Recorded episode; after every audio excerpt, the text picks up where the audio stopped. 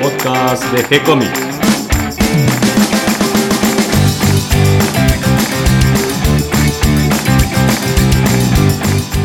Hola amigos dibujantes, muy bienvenidos a un nuevo programa de G-Comics, el podcast donde hablamos de todas las técnicas necesarias para realizar un cómic, cómo dibujar un manga y todo el conocimiento requerido para dibujar esa historieta que tenemos en la cabeza.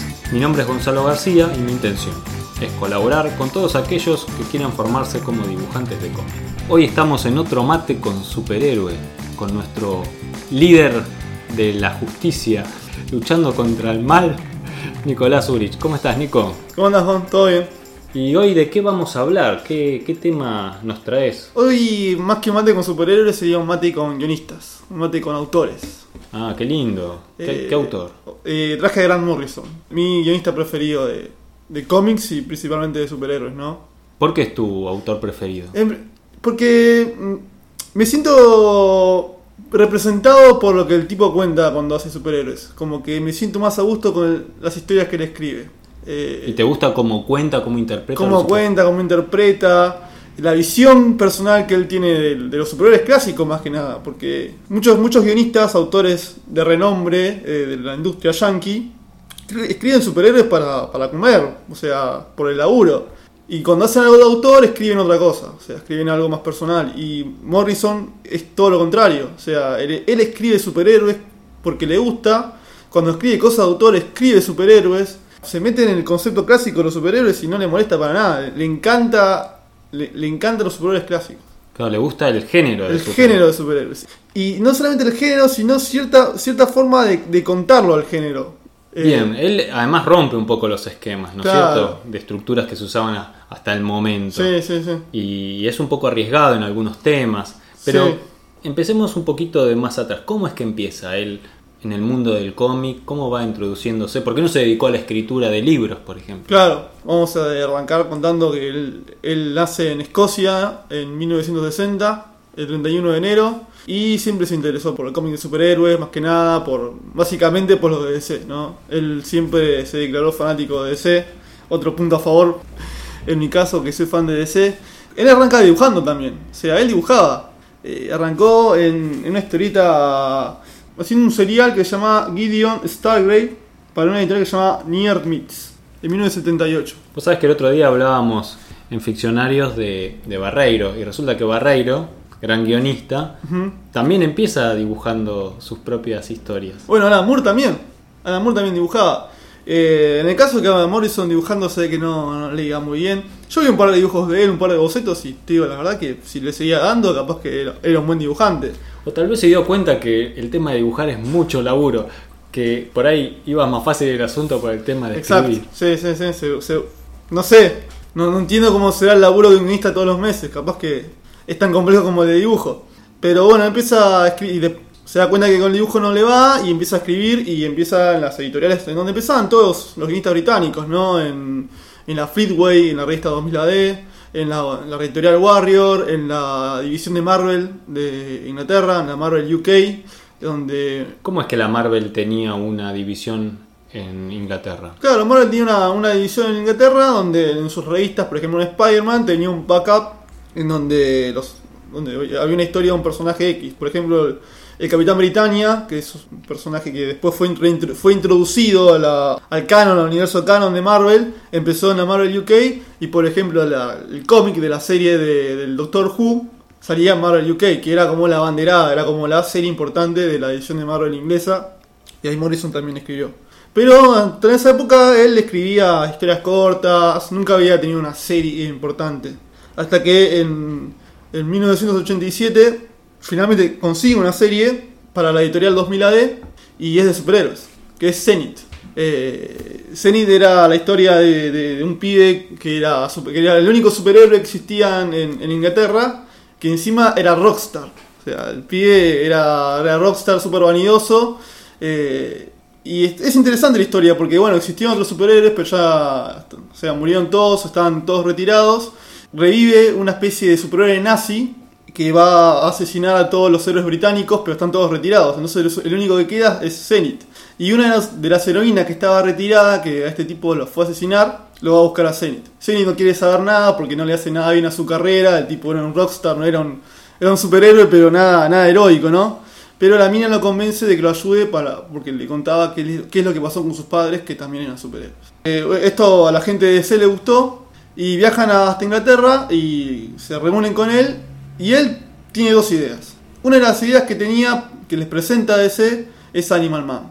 Animal Man es el primer trabajo que él hace en, primer lugar en Norteamérica y en, DC, ¿no? Que tenía pensado hacer una miniserie de cuatro episodios.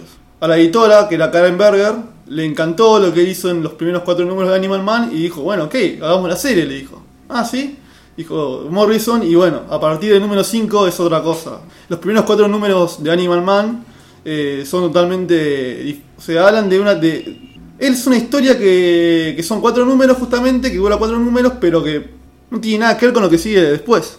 Porque ya a partir del número 5 le, continúa una historia que se llama El Evangelio del Coyote.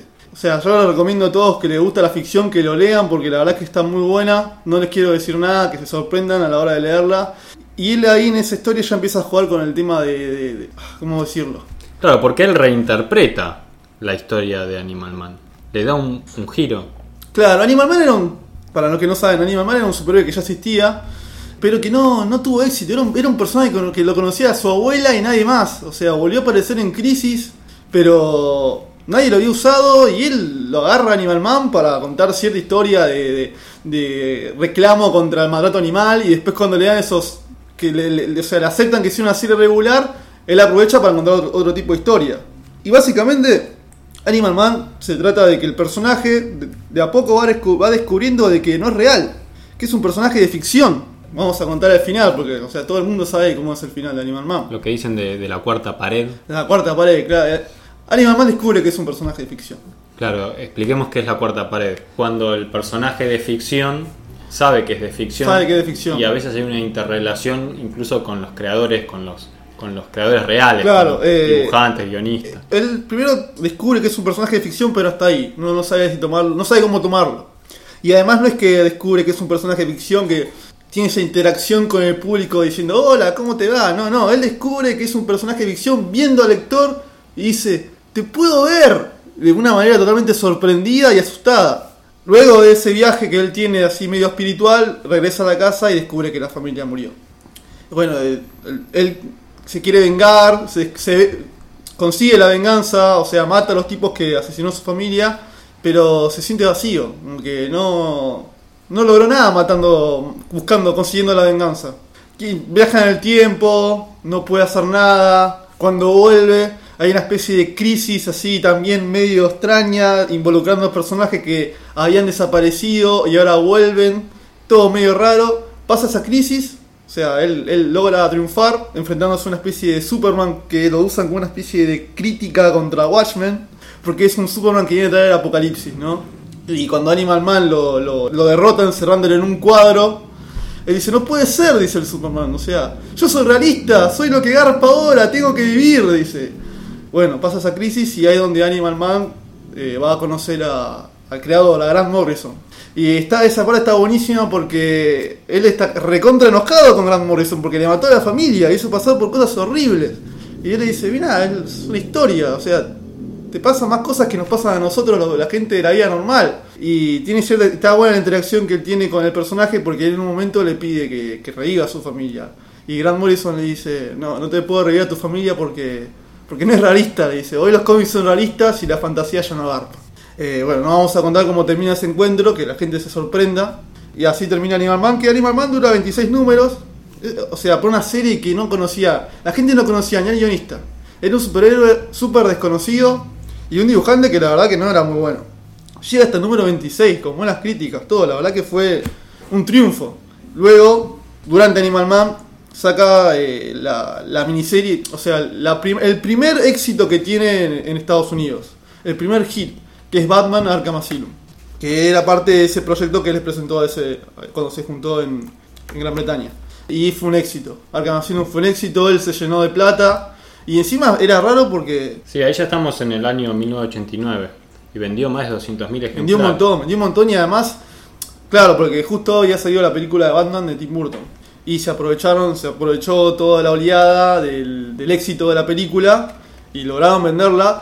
Y encima no es una historieta que, que sea onda, no sé, pochoclera, que sea así accesible, es una historia compleja, media por momentos grotesca, sórdida, muy dark, con temas jodidos, o sea, te cuentan la historia del que fundó el asilo Arkham y su, todo su descenso hacia la locura, cómo es la, psicología de los villanos de Batman, cómo es la psicología de Batman, era una historia rara y encima con un dibujo raro, o sea, no era un dibujo que vos se lo puedes vender a cualquiera, y así, y aún así todo fue un éxito.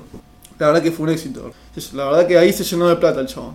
Y después de Arkham Asylum ya empieza su serie con Doom Patrol. La Doom Patrol, que era un grupo de los 60 de DC, que tuvo la mala suerte, la mala suerte de salir simultáneamente con los X-Men. ¿Por qué? Porque era un grupo de marginales como los X-Men y tenían un líder en silla de ruedas como los X-Men. Nunca se supo cuál fue original, cuál, qué, salió primero. O sea, salieron los dos al mismo tiempo, pero nadie sabe quién, qué se creó primero. La leyenda dice que la Doom Patrol fue primero y una especie de espionaje interno hizo que Marvel lo sacara antes, ¿no? A los X-Men. Y siempre fue un grupo que anduvo mal en ventas, los, mataron, en los 60 los mataron, fue o sea, se animaron a matar unos personajes y vos matás a unos personajes porque no los vas a usar más en esa época. Después los revivieron, en los 80 tuvieron una serie media, media copia de X-Men, era malísima. Y bueno, Morrison la agarró y quería hacer los personajes como ese espíritu marginal que tenían las primeras historias. Pero se va de rosca Morrison, o sea, ahí ya aunque digamos que el, el primer arco es una copia del, del cuento de Borges, de ficciones, Ajá. de, ¿cómo se llamaba? Ukbar Tertius. Joan Ukbar Tertius Orbis. Bueno, es una copia, es exacta, es exacta, es exactamente igual. Él al principio no lo reconocía, después de mucho tiempo lo reconoció. Y las historias son así, o sea, con, con temas que codean con la realidad, gente... Bueno, igual pasar ese cuento a, a guion de historieta no es fácil. para y, nada. y meterla dentro del género de superhéroes, más difícil Más todavía. difícil. Así que hay que tener un gran talento para No, hacer por eso. supuesto, por supuesto. Y, y está bueno lo que hacen en un Patrol porque cambia todo el equipo. que Todo el equipo que hay antes se lo saca. Que se deja un par. A Robotman, a Ria Jones, que está al principio está en coma, y a otro, y a otro pibe que se llama Joshua Clay, que lo hace retirar. O sea, que está en el grupo pero está retirado. Y después se inventa un personaje que se llama Crazy Jane, que es una mina que, que está loca, que tiene personalidades múltiples, todas con una un poder diferente. Y eh, hace, al- reinventa al hombre negativo, que es una especie de hermafrodita, que es la unión de dos es la unión de un hombre y una mujer en un solo cuerpo, con un poder de que tiene, una, que tiene el espíritu negativo. El espíritu negativo sale del cuerpo del tipo y hace poderes. Y bueno, la Patrol es un delirio, la verdad que es realmente delirante. O sea, el siguiente arco que le sigue a este, al, de- al cuento de Borges, se, se a un tipo que dice que es Dios y Jack el Estripador. Y la línea final de este personaje dice, yo quería encontrar el significado, el gran significado a la vida, a la existencia y termino dándome cuenta de que las historias no tienen sentido. Y así te das cuenta de todo lo que sigue después. Le, da muy bien, la verdad que la Doom Patrol le da muy bien, son un montón de números, creo que son casi 40. Con un final, la verdad que el final no te lo esperás. O sea, el final de Doom Patrol, o sea, vos te bancás ciertas cosas de los personajes, te bancás que el jefe es un garca, de que uno de los protagonistas está loca, de que hay una piba que tiene poderes así de generar proyecciones mentales, medio tulpa, pero que se le va... Vos lo aceptás, pero al final, con todos esos personajes así, no te lo esperás. Logra sorprender. Logra con sorprender con el final. Y deja el grupo casi que no lo puede agarrar nadie. O sea, nadie lo puede agarrar después de eso y escribir a Doom Patrol. Y siguió. O sea, él se va a Doom Patrol y, la- y sigue. Obviamente, horriblemente mal. O sea, vino una guionista que se llama Rachel Pollack y no, no, No pudo seguirle no el pudo ritmo. seguir el ritmo para nada. Él después, eh, la Doom Patrol, él en el medio sigue trabajando para Inglaterra. Hace una historia que se llama Las nuevas aventuras de Adolf Hitler para Inglaterra, que fue re polémica, nunca salió republicado, olvídense eso, no sale nunca más.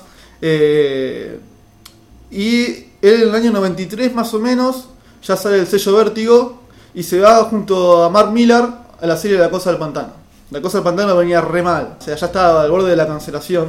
Y junto con Mark Millar, que es un guionista que después es muy grosso por su cuenta, eh, le dan como cierta vida al título, ¿no?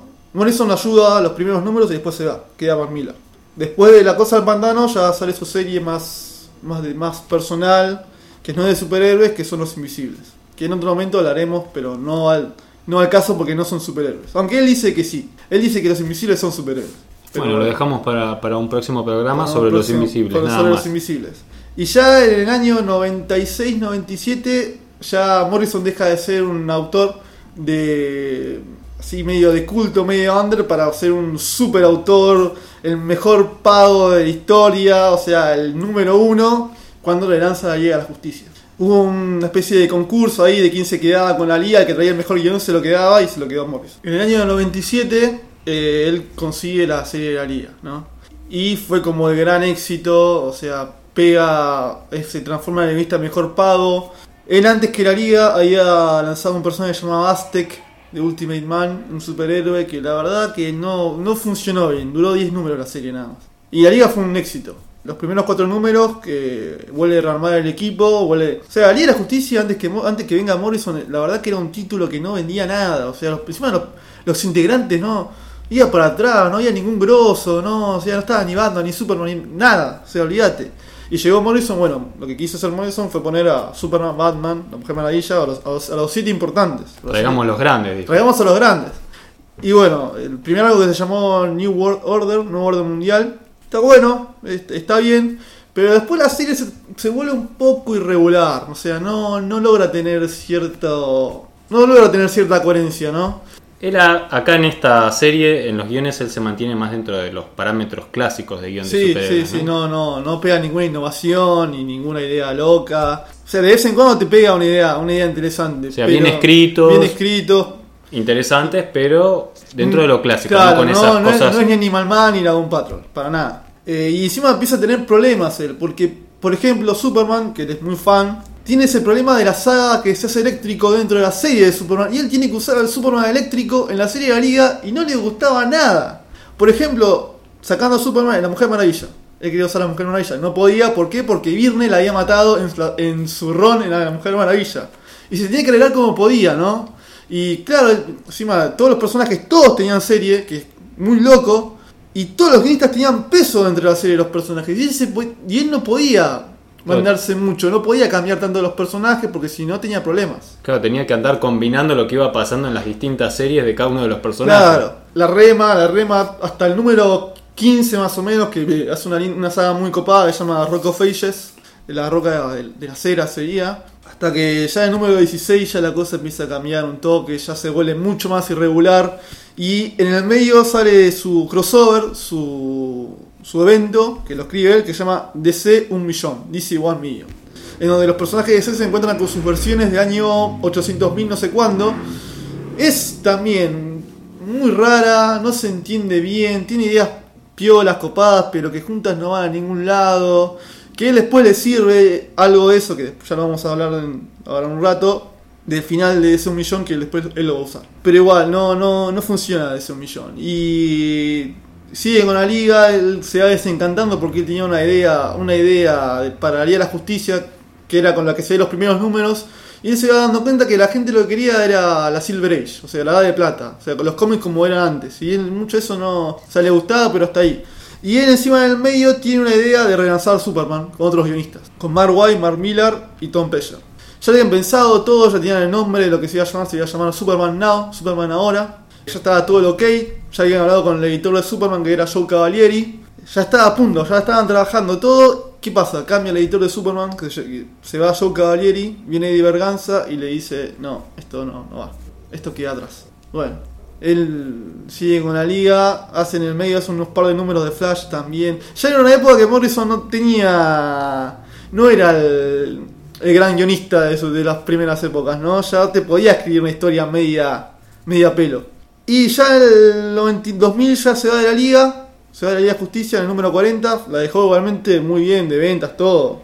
No es que la deja, la deja mal, la deja bastante bien. Claro, aclaremos que tal vez sus ideas ya no son tan brillantes ni tienen esa fuerza que tenía originalmente, pero hacía historias que vendían. Vendía, sí, olvídate que vendían. Sí, sí, vendían bien y, y la liga era, era, el título que mejor vendía desde en esa época. Eh, los Invisibles siguen, pero tiene una, una periodicidad media mala, o sea, sería cada 3, 4 meses. Él, ya no estaba tan bien mentalmente en esa época, era una época media tóxica de él, vamos a decir no andaba bien mentalmente. Él encima le sale un tumor en, en, en, el cachete, medio raro esa época. Y después, ¿qué pasa? Se pelea con la Warner, porque Warner había lanzado Matrix. Y él vio Matrix y se dio cuenta que era una copia de los Invisibles. Y él quiere hacer juicio. Y Warner dice, no, vos no puedes hacer juicio. Bueno, se pelea, se va a DC, se va mal. Que hay en Marvel, que Marvel en esa época estaba en una, una etapa de renovación, ¿no? Joe Quesada había lanzado su línea de Marvel Knights y esa línea de Marvel Knights empezó a contagiar al resto de la línea de Marvel. O sea, Marvel se estaba renovando y, y había traído guionistas interesantes que se lo había quitado a DC. Y Morrison cae ahí. Claro, fue uno de esos guionistas que se Fue llevó. uno de esos guionistas que se llevó a Marvel. eh, y además había- había amigos de él que ya habían empezado a trabajar en Marvel. Hace una miniserie de los Cuatro Fantásticos que se llama Cuatro Fantásticos 1, 2, 3, 4. Una miniserie que se llama Marvel Boy. Y hasta en el 2001 que llega a los X-Men. Que fue, para mí fue lo mejor de los X-Men. Fue realmente. Y además, Eso dicen muchos. Sí, es lo fue mejor, Fue lo mejor de los X-Men. Porque, en primer lugar, lo que hace Morrison cuando llega a los X-Men fue. Ya está, no quiero tantos personajes, son 500.000 mutantes, no, me quedo con dos o tres. En realidad son seis. Se queda con Cíclope, con Wolverine, con Bestia, con Jean Grey y la introduce a Emma Frost, la Reina Blanca, al, al grupo, que era villana. Y bueno, profesor, ¿no? Siempre profesor. Y encima le da, le da una personalidad a los personajes que no tenían. Por ejemplo, Cíclope no se entendía por qué era el líder. O sea, ¿por qué Cíclope es el líder si no tiene más aguante que Wolverine, por ejemplo?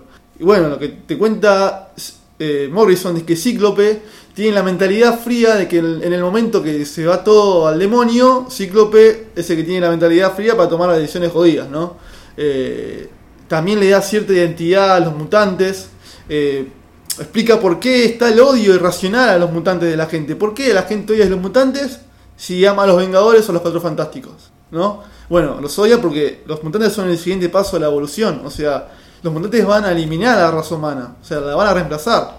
Eh, le da, él le da cierta identidad al mutante en, en cuanto a su cultura, ¿no? O sea, no existía una cultura mutante. Bueno, él le crea una cultura mutante, eh, le crea una especie de diseñador de modas mutante, ¿no? La verdad que está buenísimo. Le crea a la hermana del profesor Javier, que es mala, porque el profesor Javier la quiso matar, porque era la gemela, la quiso matar en, su época de gestación, cuando estaba en la panza. Eh, vuelve a traer al Fénix, a Jean Grey como Fénix. Te da a entender de que Magneto en realidad es un mal tipo. O sea, Magneto no es un incomprendido, ni es un héroe, un antihéroe. No, Magneto es un mal tipo que la verdad que tiene malas intenciones. La verdad que New X-Men lo recomiendo full. La verdad que está muy bueno. Es lo, es lo mejor que, que- que se leyó de los X-Men para mí. Y va de los números 114 a la 154. Claro, y, y además hay que decir esto. Él le cambia el nombre al título de los X-Men. Se llamaba X-Men. Y cuando él llega, se llama New X-Men. Le cambia los trajes. Sacan un montón de personajes. O sea, realmente él le una libertad para hacer lo que, lo que realmente quería en los X-Men, que encima era el título abanderado de Marvel. Y Eh, hizo algo bueno, y porque a veces bueno. dan la libertad Y hizo algo bueno. y porque no se anima, ¿no? Él se animó Claro, y hizo animó, algo bueno. Hizo algo muy bueno. Eh, le acompañaron distintos dibujantes. Frank Wiley, los primeros números, que está bastante bien. Después en el medio pasaron otros como Phil Jiménez, Chris Bacalo, varios. Pero todo tiene un final y Morrison se va, creo que en el número, si no me equivoco, 154. 154, es el último. que es la más flojo. Es lo más- la saga final para mí está, no sé por qué, porque le queda ese tip- esa historia en el tintero. Es la más floja para mí. Están en el futuro, ondas días del futuro pasado, te explica qué pasaría si, si Cíclope se X-Men, qué pasaría con el grupo. Y ya está preparando él su llegada a DC, su regreso a DC. Él se vuelve a regar con DC, pero lo hace de manera, para mí estuvo mal. Porque la DC anuncia el regreso de Morrison en una convención de San Diego y él no había, él no había hablado con la gente de Marvel. Él no le había dicho nada, ni a Joe Quesada, ni Lo a mandaron nadie. al frente. Lo mandaron al frente y los demás se enteraron, ¿qué pero vos no dijiste nada. Bueno, él vuelve, vuelve a DC, a- hace un par de cosas para Vértigo y lo primero que hace en DC ya, eh, en DC Comics, se llama eh, Seven Soldiers of Victory. Un experimento medio raro, medio complejo, que los Seven Soldiers es un grupo de DC muy viejo de los años 40 que no tiene nada que ver con lo que hace Morrison. Y él trae personajes nuevos, algunos viejos, empieza a usar, ya se empieza a meter con el tema del universo de Kirby en DC, o sea, con el cuarto mundo, que son los personajes de Darkseid, los nuevos dioses, que sí, en otro programa hablaremos de los nuevos dioses de Kirby. Y es muy raro, los Seven Soldiers es rarísimo, es, muy raro. Eh, dura un montón, encima son un montón de números, son un montón de spin-off, es muy raro. O sea, yo no, no lo recomiendo, digo la verdad, no se lo recomiendo. Y ya en el año 2006, ya él empieza a tener eh, bastante peso en DC, porque él empieza a ser unos tipos que, que empiezan a recrear el universo DC. En la serie que se llama 52. 52 era una, una revista semanal, sería todas las semanas, en la que te contaba un año de la continuidad en los que Superman, Batman y la Mujer Maravilla estaban desaparecidos o se habían tomado un descanso. Eh, y él hace un par de cosas copadas ahí, una historia de Animal Man, vuelve Animal Man, una historia, una historia chiquita, te empieza a, contar qué es lo que va a hacer en Batman, porque ya en el año 2006 él agarra la serie de Batman. Y en Batman, salimos del 52, en Batman eh, está- bueno lo que hace Batman, está bien. O sea, le crea al hijo, a Damian, que encima no es el hijo que vos pensás que va a ser el hijo de Batman, no es un pibe buenito, ni está educado por Batman, por Alfred, no, es el hijo de, de Batman que tiene una- villana que es Talia, que es la hija de Ra's al Ghul, un super terrorista que quiere acabar con la raza humana, que encima lidera una banda de asesinos. Y, y Damian, el hijo de Batman, es criado por esta banda de asesinos. Y ya arranca mal, o sea, ya arrancamos mal con Damian. Y es lo que hace Batman es más o menos poner en continuidad algunas historias de los 50, 60, donde Batman se enfrentaba con marcianos, todo es un, delirio. Bueno, él los pone en continuidad diciendo que son flashes de Batman, que son, son delirios de Batman cuando él, se, él droga con una especie de... Él toma pastillas como para saber cómo pensaba el guasón. No, hay que leerlo. Yo no le voy a decir nada, leanlo. El Batman de Morrison está, está piola. Y te empieza a decir que Batman va a morir. De hecho, sale una saga que se llama Batman Rip. Todo el, pensaba, todo el mundo pensaba que Batman iba a morir en Batman Rip. Pero no, no muere Batman. Y en el 2008 más o menos, junto con Batman, sale Final Crisis. Que es otro evento que él escribe. Que es complicado también. Es, muy- es un tipo complicado. La verdad que cuando se mete en- en cuando se mete a escribir eh, historias importantes de superhéroes, se, se va por las ramas, tenés que entenderlo. La verdad que Final Crisis está bueno porque pega conceptos piolas. Otra vez se vuelve a meter con Darcy, con los personajes de Kirby. Superman es importante. Otra vez vuelve en el tema de los multiversos con las tierras paralelas, todo ese quilombo. Y bueno, Batman muere ahí. Batman muere en Final Crisis. Morrison mata a Batman en Final Crisis. Bueno, después de que termina Final Crisis, él deja plantado el nuevo multiverso de DC. Él crea el nuevo multiverso de DC, los nuevos, las nuevas tierras paralelas, ¿no? Que después va a ser una miniserie donde va a contar, te va a dar un pantallazo de ese nuevo multiverso que él crea. Pero antes, al haber matado a Batman, ¿quién reemplaza a Batman? Robin. Robin, Dick Grayson, el original. ¿Y quién es Robin? ¿Quién va a ser el nuevo Robin? El hijo de Batman, el malo.